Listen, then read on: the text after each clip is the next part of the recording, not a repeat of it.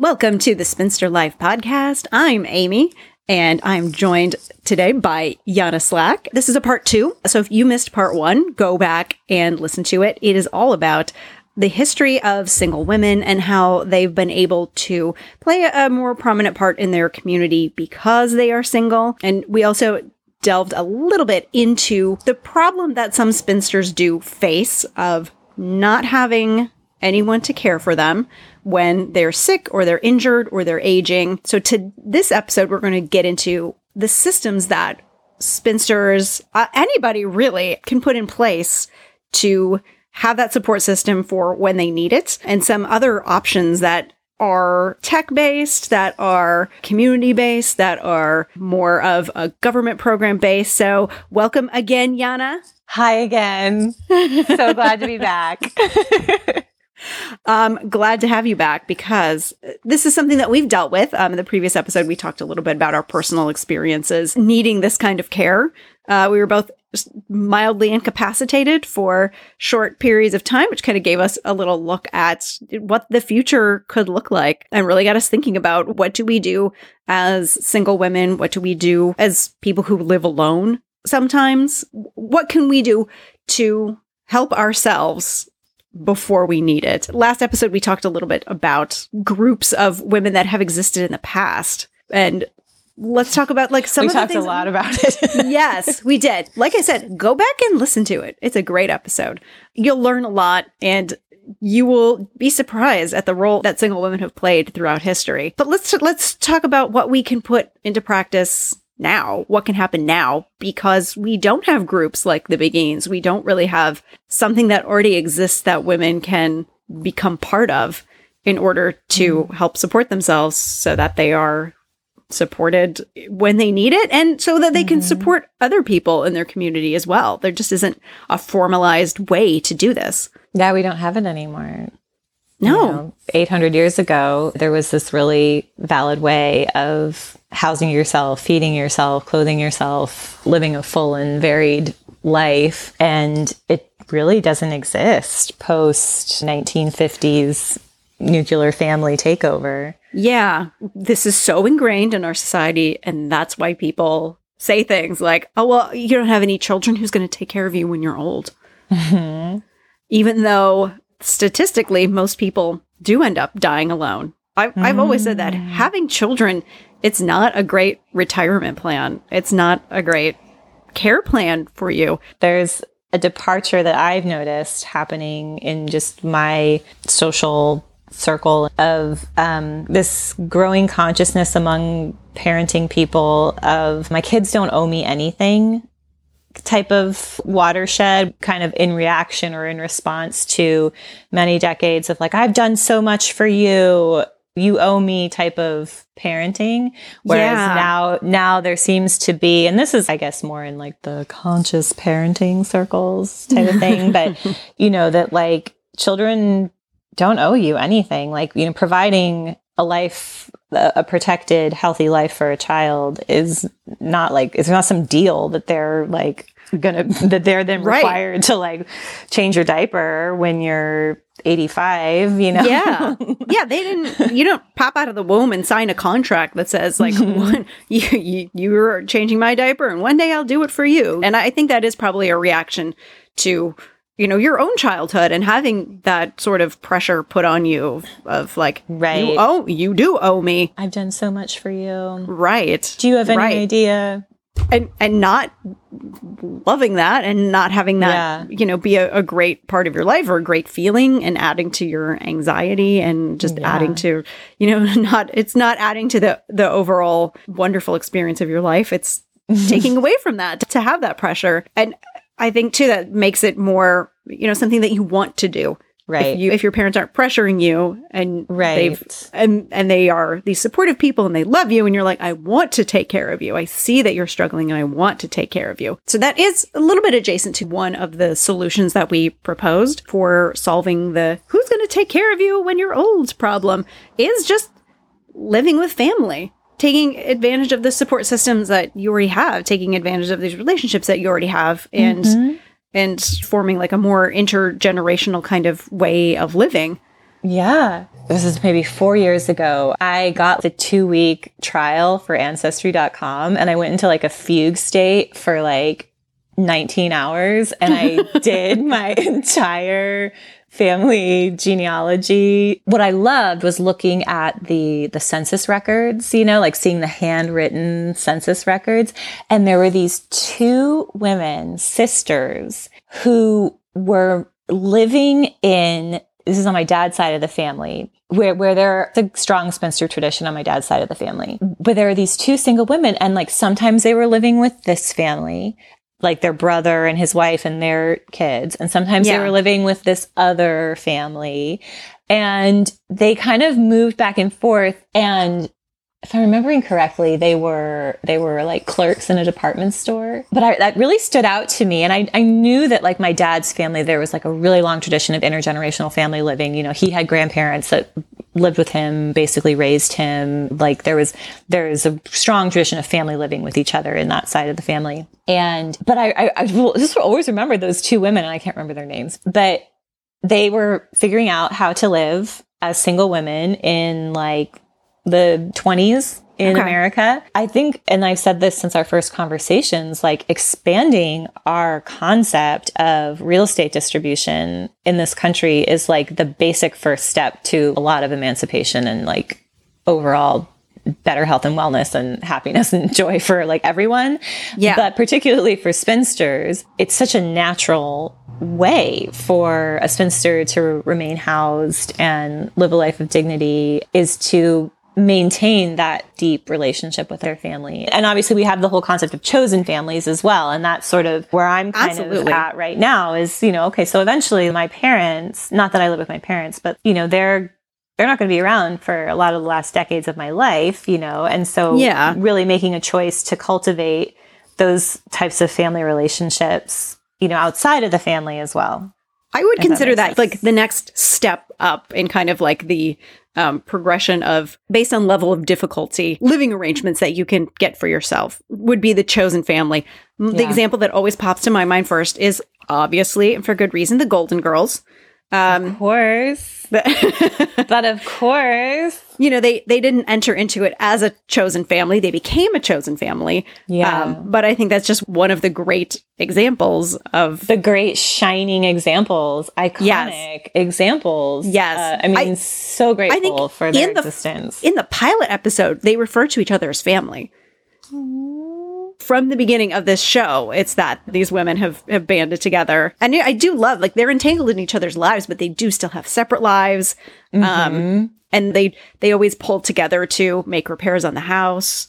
Um, mm-hmm. throw parties, you know, and they, mm-hmm. and they're mm-hmm. also a great example of having that time and space. Like they can, they have each other to help do all the household chores and do the cooking and do all of that stuff. And they mm-hmm. all contribute to their community. They're yeah. always some there's some gala or some fundraising mm-hmm, thing that they're mm-hmm. that they're either talking about or they show in the scenes of the show that mm-hmm, they are mm-hmm. participating mm-hmm. in. So yeah, I think that is definitely a great extension of the roommate kind of arrangement that yeah you know you develop that deeper relationship. Um, and I have done an episode deeper accountability. Mm-hmm. Yes, um, I did an episode of the podcast uh, featuring my roommate. Uh, we've lived together for Aww. many, many, many years, and it is that it is like a chosen family at this point. Yeah. We call each yeah. other the sisters that that we never wanted, but we got anyway.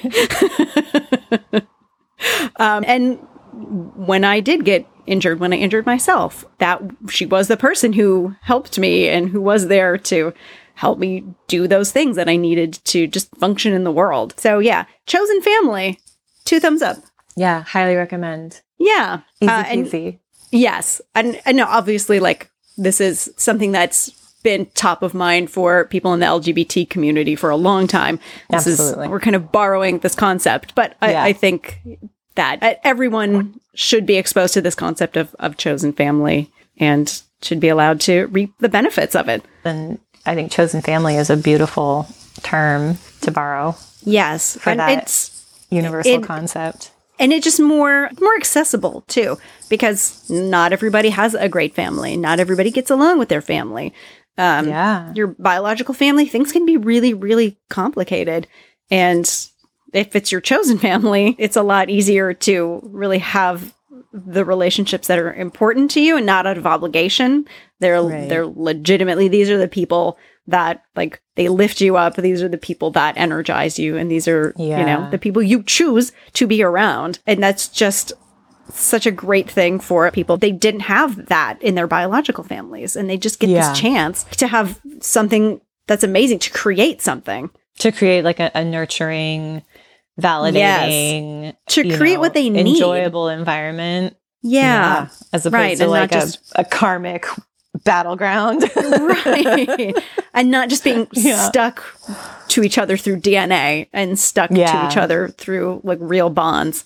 Um, Yeah. I guess that takes us to another level. So if you do want to live alone, what about forming a support pod? So this okay, I I have you know a group text with my oldest girlfriends and we're like soul sister fam. And we have this sort I mean I, at this point I don't really know if it's like a joke or not but I know a lot of other women have a similar thing in their life where they're like planning on their like compound that they're what we're all going to live in like in our 60s or whatever our retirement compound type thing. And because of the way I live my life and I'm you know have the freedom to be like yeah sure I'll do that for real though like are we going to do it it feels very real to me but I sometimes wonder is it really real for them like are they like are their husbands going to come to this compound you know are Right. like you know type of thing and but but I know so many people are like, you know, we all have got some version of this like group text where we're like, yeah, Dad, oh my gosh, it's gonna be so great when we do our like friend compound or whatever. But I wonder like how many people are actually really strongly like putting those things into place and emotionally preparing for what those kind of living situations mean. Like with a support pod type of thing, it's something that could be very explicit, you know, like, okay, these five people were, were keeping track of each other. But I also think there are ways of integrating that idea more organically into one's life in terms of, you know, like we were saying in the last episode of spinsters being on all the committees and being uh, really involved in a lot of areas of their life. Like if there are, are even ways as spinsters become more known, more accepted, more validated, where it just becomes natural for the society around her to care for her, where it's sort of understood that if she doesn't show up for this committee meeting, someone's going to check on her, you know, Right. because she lives alone and she might need to be checked on.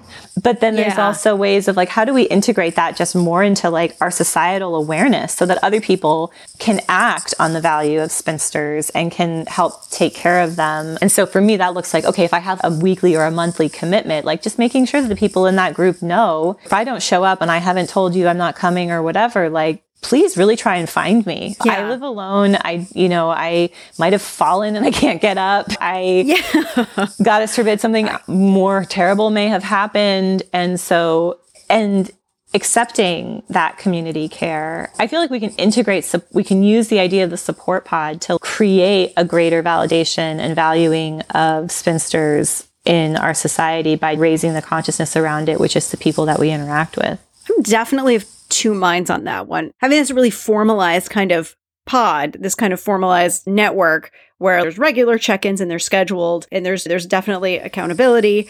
Uh, There's something in that that appeals to me. yeah Um, it doesn't. sure. It never gets taken for granted because the explicit rules of belonging are like I check in on you, you check on in me. Like you know, Right. this is this is what we've agreed to do. Yeah. Um, I also like that because it feels like that could be something where you're not a family. You literally are just people who are checking on each other. Yeah. Um, and you Yeah. could, this, these could be between like really deep relationships, but it could just be people in proximity to you that, that are able to get to you more easily to check on your physical location. right like five people on your street or something Yes. Mm-hmm. And having this, um, just kind of rewriting of the societal rules, that's also appealing just because shouldn't we all be a little bit more involved? How often do you do you hear somebody say, "Well, I don't know, it wasn't really my business or it wasn't my place to step in and say something." You know, people their their neighbors have passed away and they've been dead in their apartments for months or year, years or long no it's it's stretches like of time. the, the bridget jones terror of dying and then being eaten by wild dogs, you know? like,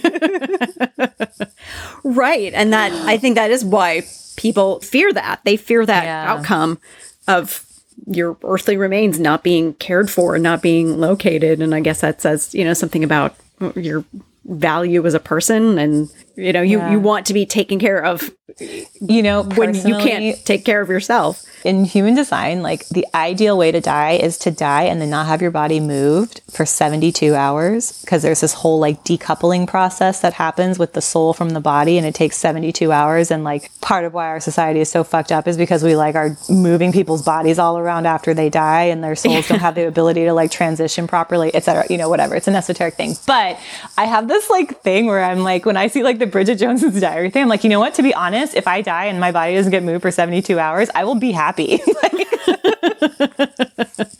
like if wild dogs or if my cat eats my face or whatever, like it's fine the cat has a meal they have something to remember you by yeah, exactly. you know, it's no no problem. But yeah, that is there's there's a a concern about that, and I, I think it's not even so much like the dying part, more as like the Yeah, like, just- stuff. So, am I going to be lying on the floor for you know, right for hours and hours which I mean, Right. ha- a, a, a member of close family friend just had a situation like that with their uh, sister. She lived alone in an apartment, and this is, these are people in their seventies, and she was like, she fell and was on the floor of her apartment for like two days, two or three days, and then Oh, wow. she didn't show up somewhere and eventually like the super of the apartment was able to do a wellness check and found her but like i like to think oh if i fell i could drag myself to something but you know if you fall and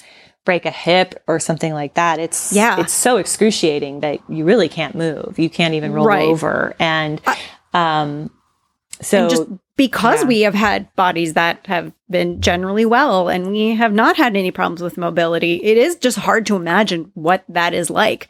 yeah Uh, just hurting my foot and yeah spraining it or whatever, that just really opened my eyes. I've never had that kind of loss of mobility. Yeah. And it was humbling and it was frightening and it was annoying. Mm-hmm. Not just the physical injury, but everything that went around it and that feeling helpless. Like I've never felt that before and it was awful.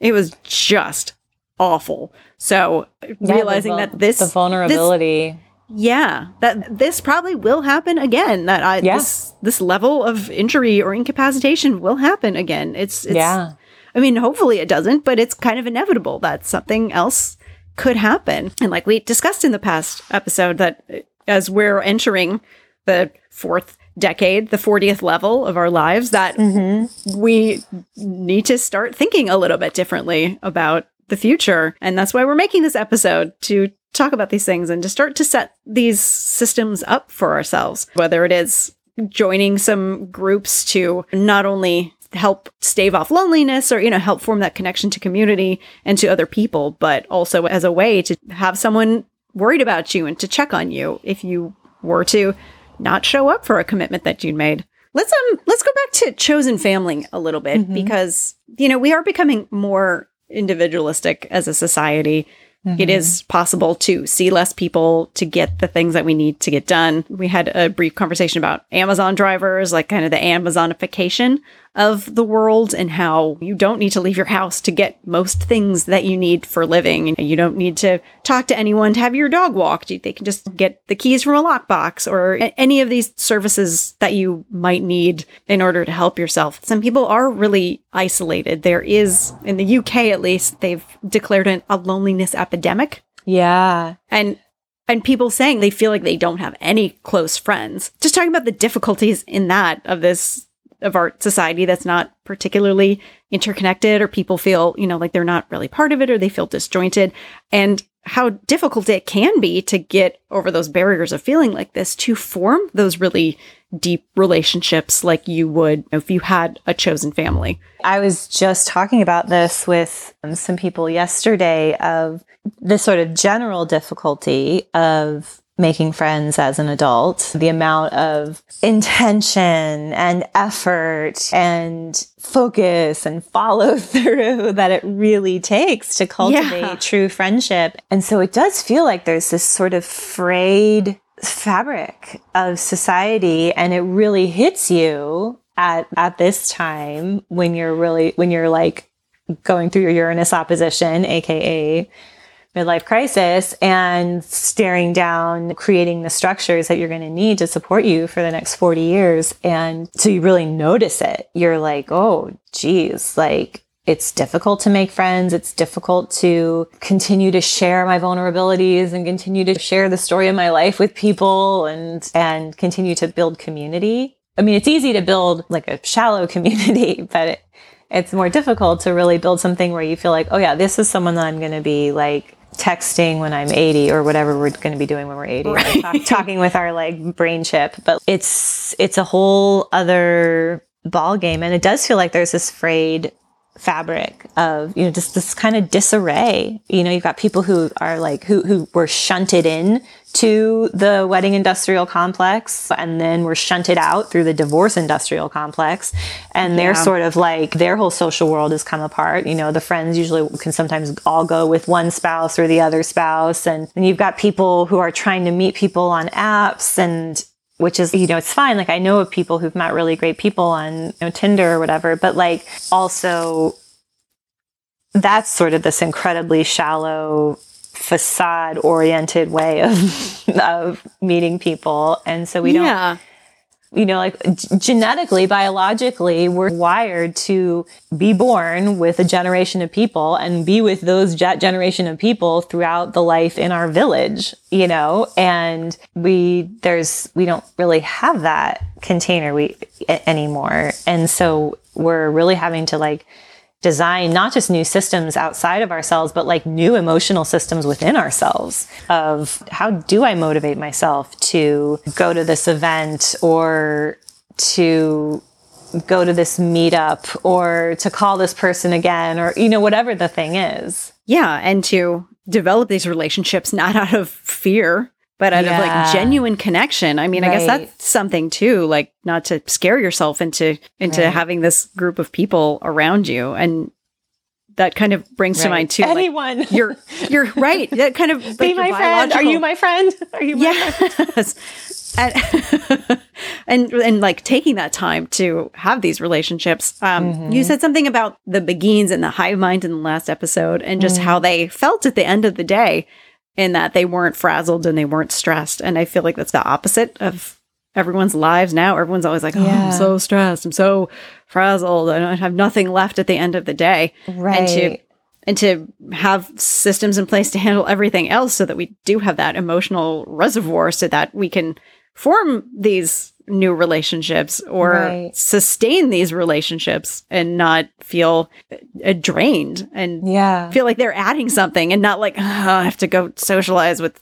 you know. Yeah. A, I love this person date. but I'm just like so exhausted. I don't even want to see them you know? I yeah it's like I can't I can't listen to one more person's story about their life or you know? Right but, but, what's really coming through for me right now is especially with with the question of loneliness is this is also where the intergenerational approach to housing is so beneficial because again you have you have built in you have a built in social network even if it's just someone to say hi to on your way to your room you know? Yeah. like you've got like a built in sense of another person there. You, you know, your, your nervous system has another person to co-regulate with, which is like an important, it's why loneliness is so deeply disturbing for human beings because we are wired to be like co-regulating with others. And so yeah. like it's a, it's a biological fact. Yeah. So let's yeah, let's talk about how architecture and design and technology and all of these things can help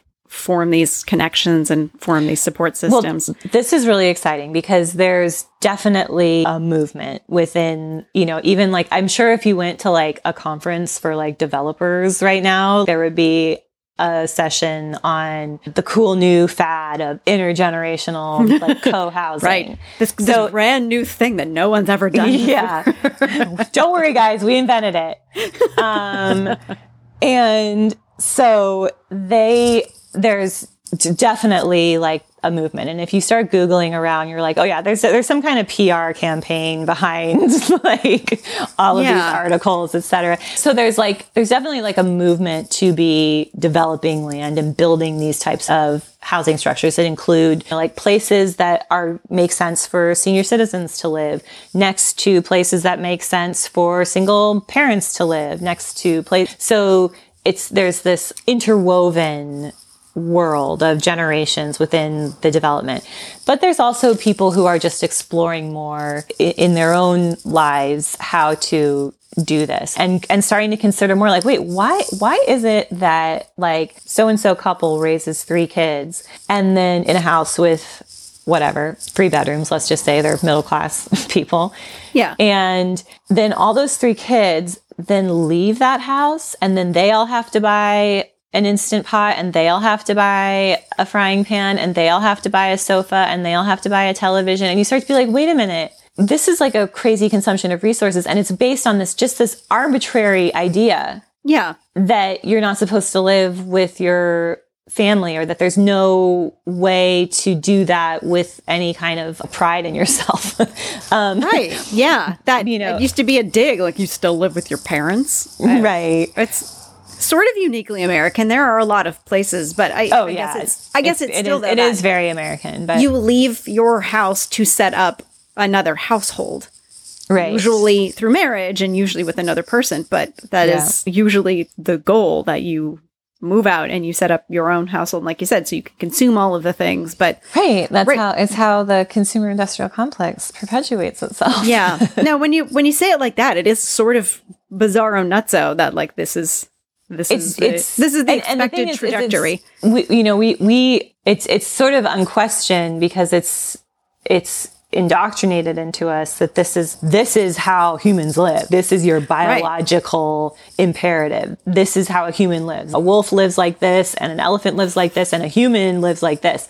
And people are starting to sort of drill down on that and get down to the root and realize, oh, this is like just absolutely arbitrary. This is this is not Yeah. how even in I mean to say nothing of like the past, you know, centuries of human existence. Like it's not even how m- most people nowadays live, you know, um, Yeah. worldwide and that there are so many ways again with all of the caveats about, you know, sometimes it is really good to leave your family and all of that. Yes. But like it- it's just important I think to examine one's reason one's reasons for all of their choices and including the one of like of living intergenerationally or not and you know am i am, do i really feel like i want to like go and like start a new household or do i want to find a way to like turn this into something that could actually work for me and so there is a lot of consciousness being raised around that and also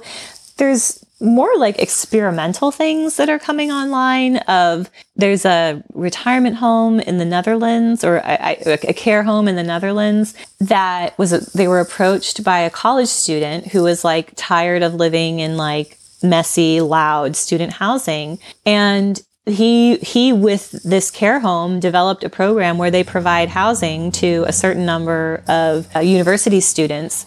And in return for just spending time with the elders. And they do like 30 hours a week or something or, or a month of just watching sports with them or playing games or being involved with them. And so and that's one of many that's a, one example of something that is happening on a much larger scale. So i think Yeah. like we're sort of breaking the bonds of the like of the nuclear family pretty boxes dream. Yeah, slowly, yeah but yes, we definitely are breaking it. I, I was researching something that's really pretty simple, and we could probably retrofit other buildings.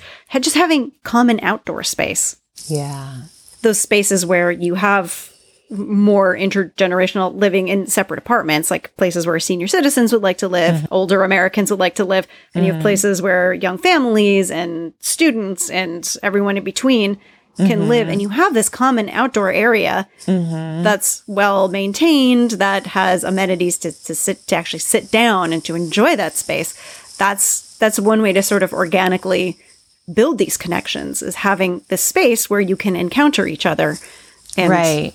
and make friends with the people that you actually connect with instead of being forced into it in some more unnatural way. Mm-hmm. like societal engineering type thing. And that that's something that Yeah. does you know, like I, I while I do welcome like the shift toward the intergenerational housing consciousness, I do worry about the, the co-option of it by the like developer world. I, I like to see things happen from from a more or, organic place of you know this these people vibe and they've decided to turn their street into a community space and they you know and then they pull in another person who really gets the project and then it comes another person comes in. That that to me is the thing that's going to be really sustainable but in the meantime, if we need to be building these like intergenerational communities where someone's, you know, someone's just going to go bippity boppity boo, we're going to get a whole bunch of people to live together from all different generations, it's going to be fine. Right. right. Without that any seems like, a little less, into- yeah, that seems a little less sustainable, but or a little Yeah. more combustible. But but I'm glad to see the the shift to that consciousness. Um, Right. Yeah, having that awareness and that thing Yeah. don't. I, I mean, I do. Yes, I do see your point. If developers start to take this model and then th- and then this is what it looks like, and there's only this one version of what this intergenerational or what living should look like. It sh- it has to be intergenerationally known and it has to look a certain way. That they've designed these spaces that can really only be used in this one way. And if your situation requires something a little bit different, then it's harder to change that and make it into something that works for you.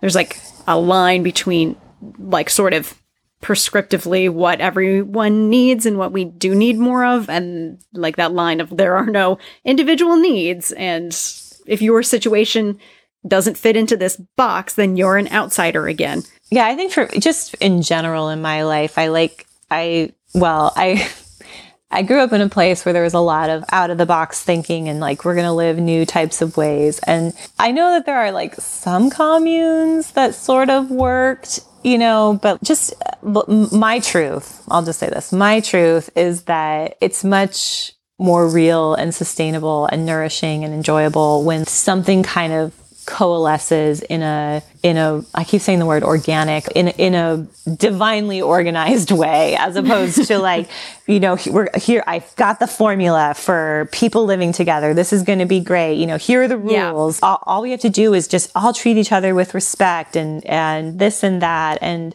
we're going to make all decisions by consensus. Like I that to me just from the get just feels so unsustainable and impractical whereas I yeah, so that's my thing with like the the bulldozers getting a hold of this concept and deciding Right. to turn it into the new buzzword.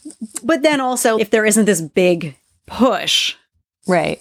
Does that do, then does anything ever happen without Exactly. And and you know, then it get the word gets into people's minds and then they decide, "Oh, okay, so maybe it's not so bad if I like live next door to my parents or like if I just like Right. build build out the garage into a living space for myself or whatever." Like there's yeah it's it, it it it changes the culture, you know. The goddess made the the developers too. Yeah. so right. So propose these are proposed solutions. Exactly. These are yes. But this is all just to say that this is like something that is growing in the world. This is definitely something that I have seen, you know, outside of just like looking at stuff specifically for this episode. right. And it's just anything to get out of that way of thinking of how you need to live your life prescriptively saying like Yes. you know, you home ownership is the best thing. It's the only way to build wealth and Yeah. you have to buy a single family home and, you know, all of the things that go with a single family home and there's no other way. If we can get away from that idea of that being the gold standard and they're not being a gold standard and whatever way that you've decided to live, you know, as long as it's not harming anyone else actively as long as you're not like like you said like bulldozing everyone else's homes or getting rid of buildings that are perfectly f- great to inhabit still but we're just tearing them down because we need new buildings like not and getting rid of affordable housing like these are all Right. Yeah, I mean, I think that's why I like the Dutch, that little Dutch exa- anecdote that I mentioned, you know, because that's like, that's like, cre- that's using something that's already there. You Yeah. know, it's growing Yeah. something that's already there as opposed to like I'm going to make, I'm going to turn this beautiful meadow into an intergenerational housing community. And, Right. And it's just going to work. right. We've never tried it before, but it's just going. It has to work. Gonna work. Um, totally. Yeah. So I, yeah, there are some solutions and technology. I think we might be a little bit divided on technology. I like technology. So yeah, we have technology solutions. We have smart home assistants. We have Alexa mm-hmm. and, and all of those. We have Siri. We have all these voice activated assistants that can do mm-hmm. things for us. They can make phone calls. I think those are a great solution to if you've fallen and you can't get up and mm-hmm. or you need someone you can just program your home assistant t- to make phone calls for you. So just mm-hmm. saying call whoever and you'll be able to get in touch with them and you don't need to physically have your phone on you. Mm-hmm. Um, as you know as much as sa- as privacy as you sacrifice having one of these home assistants there are these perks that that are available to you having this and and No, it's you could- definitely it's definitely one of the as I was because I mean I, I from my background of my age, you know, I just think of the life alert button and Of- yes, of um, course, you a know, classic. And, and so I was like, oh wait a minute, I wonder if the these devices could can also be used, and of course they can. And I think for some of them you have to you know you, you have to download an app, and there's like you program that app with phone numbers, et cetera. But they're totally available for that kind of life alert service. yes Um, yeah your apple watch that's even got like fall detection on it so I know you. Someone can can be- That's so interesting. yeah so that someone can be Oh notified just even as like a if you're if you have it on you if you're out taking a walk it's got a setting that'll tell you about your gait like how often are both feet on the ground there's like Wow. a percentage and it can tell you you know is your gait changing my um, are you going to have problems are you are you edging towards a problem with you know either your mobility or Uh-huh. your balance or something like that and then yeah and the fall detection so that someone can be notified if all of a sudden your apple watch is like oh you've just hit the ground unexpectedly Yeah. heart rate it can monitor your heart rate as well Huh. I wonder if there are like statistics on, you know, how often that's used or, you know what I mean? yeah yeah i wonder that too i mean definitely i've heard anecdotally people Yeah. um like the the heart rate monitor notifying them that like they were in like pre-cardiac arrest or something Oh my and that they needed gosh. Yeah, I don't know if I've heard about the the fall detection feature, but it does just it does it just sounds like Life Alert updated. Yeah, yeah, exactly. I think it's actually difficult now to find some kind of device like that that's that can run without Wi-Fi. You know, Interesting. Yeah. um, there, you know, the the technology is closing behind that, so it does create. I mean, I obviously have Wi-Fi and stuff, but um, right, but you know, what if what there's a lot of what ifs like what if Mm-hmm. the power goes out? What if it's a natural disaster Mm-hmm. and you know there's there's no power so you don't have power to your Wi-Fi router? What yeah, what happens then? What do you do then? It's almost like there's as one is building these kinds of structures of protection and support for themselves it's like there's so many layers to it it's not just oh i have my apple watch and i'm fine you know there's there, Right. you, you need all you, it's like you have your support system and then each layer of it is a fail safe for the one before it you know Yeah. it's like okay I so mean, right, Apple- even even having a network of people that checks in on you. I mean, Yeah. having that having that Apple Watch or the Alexa to contact these people, uh-huh they might be able to help you. But what's you know the difference between laying on the floor for a couple of hours and then a couple of days? That's huge. Right. That's really Yeah. huge. So to be able to get in touch with these people before they have to come check on you. Because you've been missing for so long, and at least Mm-hmm. tell them like this is what happened, and I need your help. Um, but then also, but you know, like if the Wi-Fi is out, then Right. you know, then it's at least it's good that the you have the people who are checking on you, you know, occasionally, or who Yeah. will notice if you miss your meeting or your commitment or your whatever. And Yeah. Good point. There is know, no all- all one of- solution. yeah, there is all no the layers. Yeah. Yeah. That is not something I thought about before, but yes, there's the find something and then find a backup for something. Yeah, make sure your backups have backups. Yeah. for, for right. your your spinster catastrophe plan. And you know, best case scenario, you'll never need any of this stuff. You did bring up the point of people who aren't maybe as tech savvy are they don't want to be monitored because Alexa Mm-hmm. is always listening. I had to mute her for this episode so that I could talk about her because otherwise she starts would talking to me if I lighting say her name. Yeah. Yeah, she'd be saying like I I'm sorry, I didn't understand that request. Right. I know. It's so funny. So, right, to have multiple options for people from all walks of life and to have it be Yeah. accessible and to have it be accessible in multiple scenarios because Wi Fi isn't always available. Mm-hmm. Um, we don't actually have great broadband coverage in America. We don't have great internet coverage. I mean, There are a Mm-hmm. lot of people who just, they just don't have it. It's just not available where they live or it's too expensive. There are just all kinds of ways that for all the technology that we have that people can't access it because they can't access the internet. Something that's just popping into my brain too is we're, we're talking about if you should become injured or incapacitated at home, but like injury and incapacitation doesn't always happen at home. That's very true. That is very true. You could be somewhere where you could be somewhere else and Right. away from your community or away from your systems of support. And maybe this is getting a little too broad for this conversation, but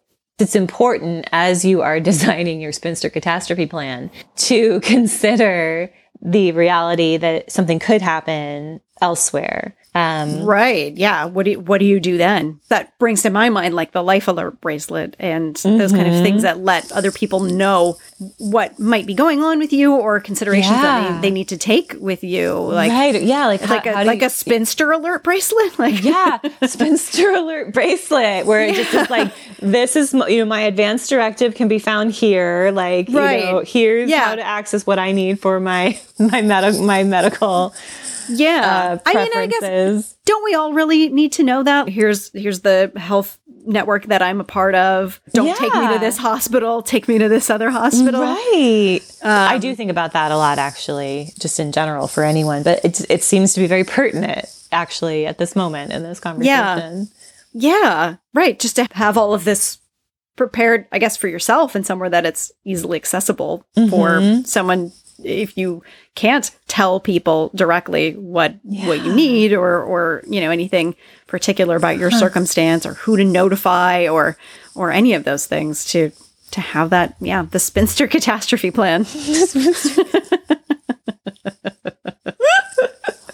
The spinster catastrophe plan. yeah My spinster catastrophe bracelet yes with all of my Um, preferences on it. Yeah. So yeah, it's it is it's a real it's a real problem. There are solutions and not just one solution's going to cut it. We need Yeah. multiple solutions, multiple ways of living. We need to normalize multiple ways of living.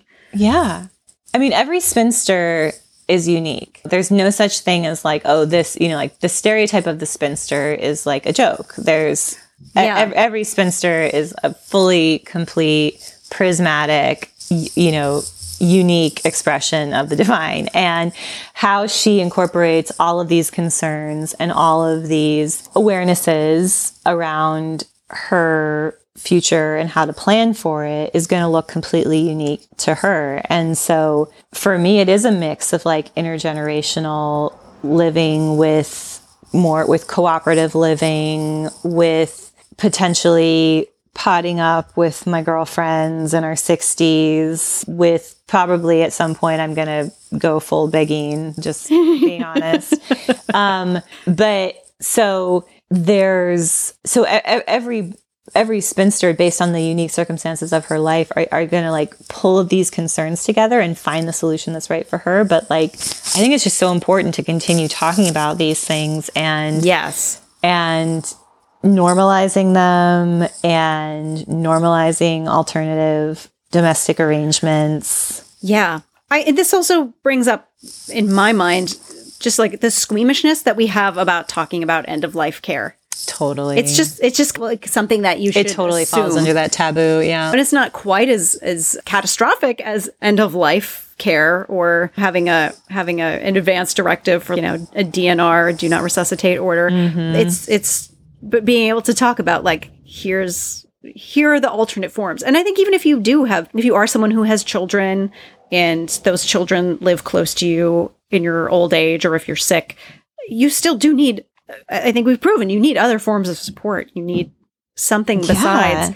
those people to to depend on. Your children will probably have jobs or your caretakers they're going to have a job outside of caring for you very likely. Yeah. And just to have someone available outside of that time. That was something else that I thought about is that we don't have great in-home healthcare in this country. And to well, our, our, our in the in, and the in-home healthcare that we have is so grossly underpaid.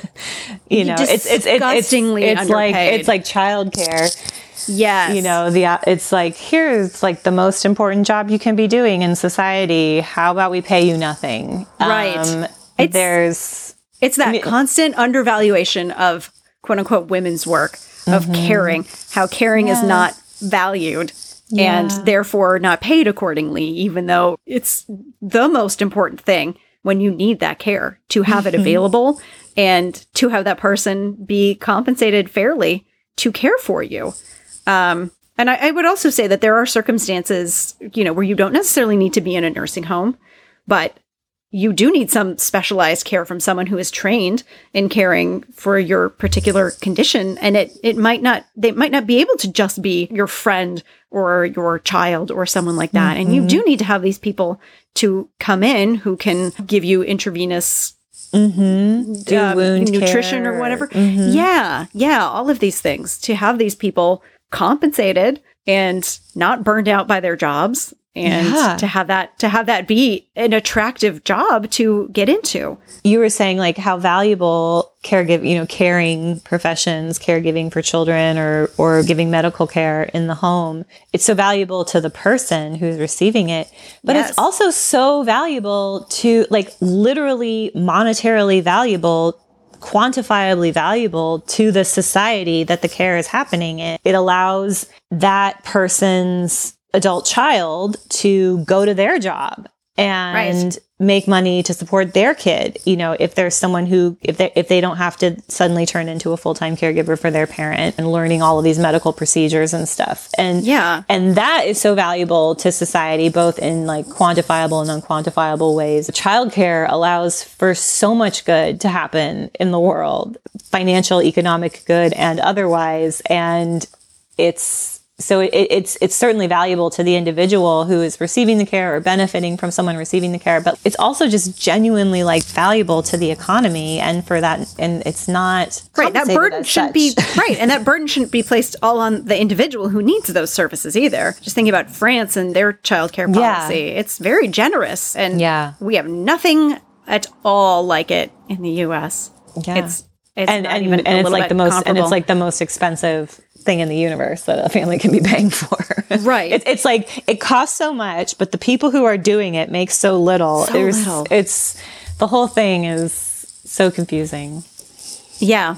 Yeah. And just where the value is. Uh, and that definitely ties back to the previous episode and how women's work is undervalued when you're talking about mothers and when you're talking about single women. It's just, it's invisible and how mm. entire groups of people can essentially be erased from history. Invisibilized.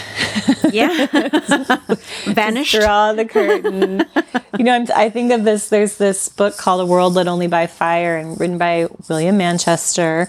And it's about the Middle Ages moving into the Renaissance in Europe. And not one single time does he mention, and it, you know, any book about the Middle Ages is going to be talking about the church because that's like church was life. Yeah. And he manages to write th- this entire book that is now like, it's, it's a big book in the world. And never once mentioning this huge feminine movement that happened in over hundreds of years in the exact time period that he's covering. You know, it's, I mean, yeah. Funny. it's- Funny how he could manage to do that. Very funny. Yeah, just not not necessary to talk about. Right, because this was a, a group. The Beguines were a group of women who they weren't out for glory. They didn't mm-hmm. necessarily insist upon their story being told. No.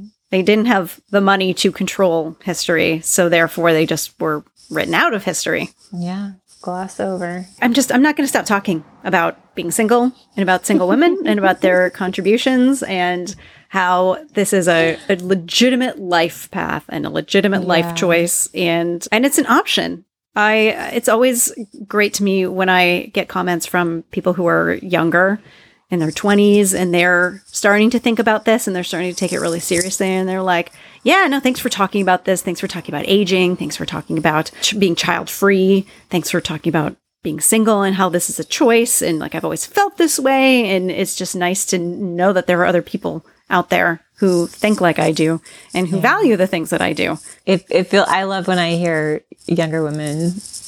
I'm I totally hear, hear what you're saying because it's so fun to hear younger women be like, "Oh, I love that you called yourself a spinster." You know, Yeah. I just learned about them. Did you know that they're actually it's they, their na- that name actually comes from because they would spin wool to make money instead of getting married. You know, and I'm like, "Yes, you did the research. I- you yes. You've taken the first step. Keep Now- going, little one. yes. Now just make your spinster catastrophe plan. There's so much more joy to be had. Keep There, going. yeah, there, there absolutely is. So, uh, thank you for talking about this with me. This issue. oh my this, gosh. Um, this issue that we're often confronted with, and other people's panic, and how Mm-hmm. um, it's maybe a little misplaced. And uh, there are solutions. Yes. There are individual, individualized solutions to. Mm-hmm. It's a real problem, but it doesn't have to be terrifying. yeah. And it, in fact, it can be really enriching and it can add to your life and not take away from it. If you form a support pod and you develop these relationships with other people and you get more involved in your community and uh, you build a support system and you build one that works for you. Yeah. And, you know, you're serving yourself in beautiful ways, but like you're doing so much for the world in Yeah. in inventing new ways of living and new ways of being and new ways of connecting. And it's really exciting to know that the influence of this work that's happening now is not just in this generation and it's not just in your life. It's forever influencing the world. One day we will be written about. The, um, the, the proto beguines. Yeah. the second coming, the second, Yes. the second wave of Beguine consciousness. Is there anything else that you'd like to add? I want to just say one more thing, just in Yes. general, in terms of looking at alternative structures of housing distribution and family life. There, it, it, it is, there's a book called Leaving Mother Lake that will be very interesting to people who are interested in alternative housing, uh, alternative ways of structuring how we live and how we create family life. And it's a super, the, the it's it talks about the Mos, the Mosuo culture in China or what is now China and it's a culture that has existed for centuries and has found a really sustainable way of forming family groups and housing people in ways that are affirming and connected and where no one is left behind and where there's not a, a loneliness epidemic.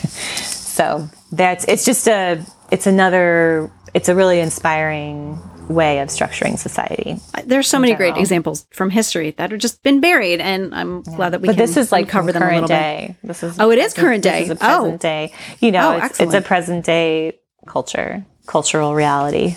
Amazing. Yeah. Yeah, I can't wait to learn more about that. I, I will link to that book in the show notes. Thank you so much for being here, Yanna. This is a- this is just an amazing discussion, and I cannot wait to continue it with you. It has been so fun. This has been just a joy. Thank you so much. You are so welcome, and we will see you next time on the Spinster Life Podcast. Bye.